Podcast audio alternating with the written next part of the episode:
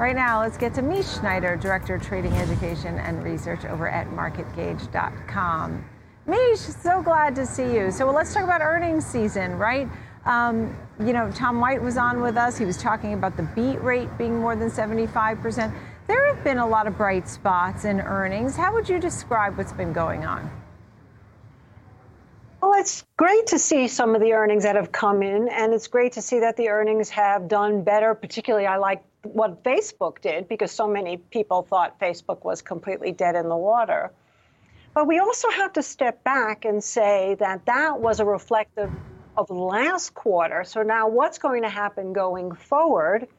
And that's really where everything sort of fits into this big picture of stagflation. And also, by the way, a lot of these companies have still continued to announce huge of their own stock buybacks. So that also kind of skews the results a little bit here. So I think if we really just want to take a little bit of a view above ground and look down, we're still seeing a stagflation environment develop.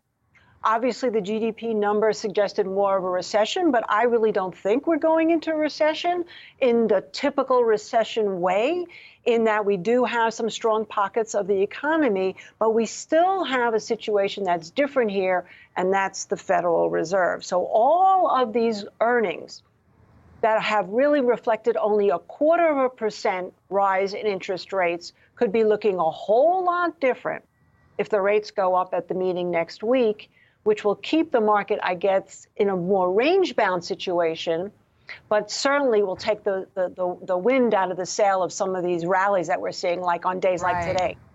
Yeah. I like how you say if the rates go next week, right? You know, you know that we're thinking, yes. Are you thinking 25, 50? What are you thinking? Well, I thought the last time the Fed should have announced 50, but they didn't. So it's really hard to predict. I would say that they will be encouraged by this earnings season and about some of the power of the consumer spending and the return from COVID and probably go for 50. But the right. reality of the situation will then start to sink into a lot of these investors that are piling in right here. Sure, sure. Tell me about uh, your what you've been watching. I mean, I know you get into stocks and sectors, you get out. What kind of moves have you been making lately? Well, coming into the last really couple of weeks, we were really heavy into a lot of commodities. And so we've taken profits there and we're looking around at certain equities. Interestingly enough, I think Facebook could actually hold up. Obviously, if the whole market tumbles, we know nothing really lasts very well. But I like right. Facebook.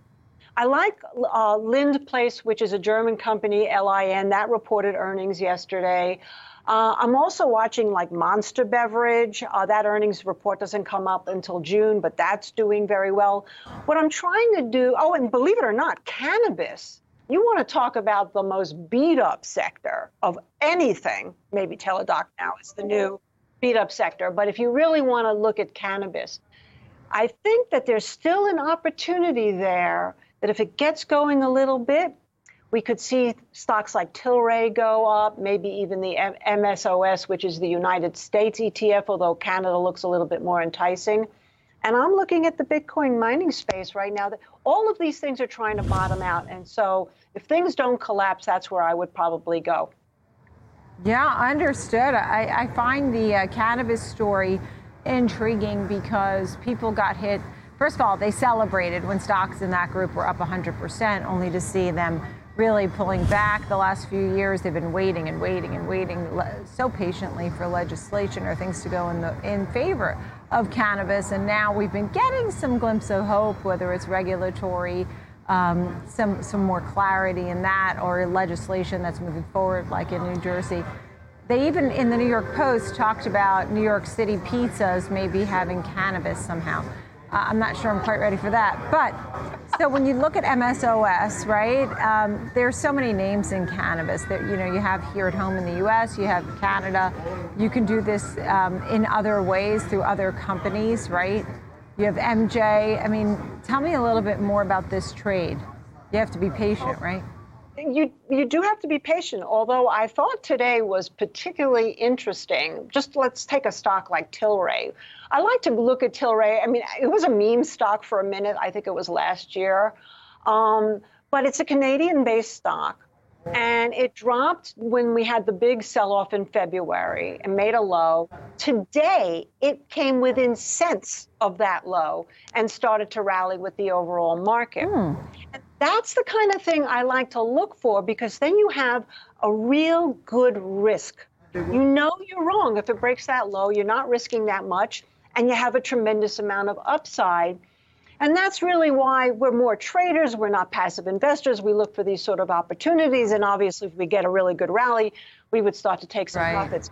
But talking about the legislation, I just want to mention Janet Yellen herself said that she was for regulating, allowing regulations between the, the interbanks from state to state when it comes to cannabis. I mean, that would just interesting, huge, and it's right. coming from Janet Yellen. So, um, but yeah. I, I don't want to lose track of time here because I do want to talk a little bit about the metals because they've been so out of favor. And I want to talk about central banks. They have been doing manipulation where they have been trying to sell the gold to stop it from inflating and instead buying the US dollar. And as we know, the dollar has gone to like five year highs right here. Right. They did that in the 60s. It was called Bretton Woods Conference and it was called the Gold Pool. And there's some parallels here in that they're buying the dollar, selling against the gold, and at any point that that dollar starts to come down, that selling of the gold is going to catch them in bad situations. We're really still very focused here on gold in particular in terms of the metals as maybe the best opportunity going forward as things start to get more out of control, not just with the banks and the currency, but even with the inflation narrative and geopolitics. So, so with gold at two-week lows and a very strong dollar, right, several-year high versus the yen, um, the euro's been having a hard time as well. So you're saying to buy gold here because as the dollar at some point starts to give, then gold will get a jump. Is that right? Yes, but that's not the only reason why gold will jump. I think what will it's happen also inflation is, hedge, right? Right, exactly, and geopolitics. I mean, we haven't exactly resolved the Ukraine-Russia right. situation. So, yeah, all of yep. those reasons. I think there's levels of gold right here. If we're not at the bottom of this particular correction, we're darn close to it. Yeah, yeah. All right. Mish, thanks so much for being on with us today. Always a great, intelligent conversation. I hadn't even heard uh, Janet Yellen's comments there on cannabis, so I thought that was interesting. Thank you, Mish Schneider, Director of Trading Education and Research at MarketGauge.com. Thank you.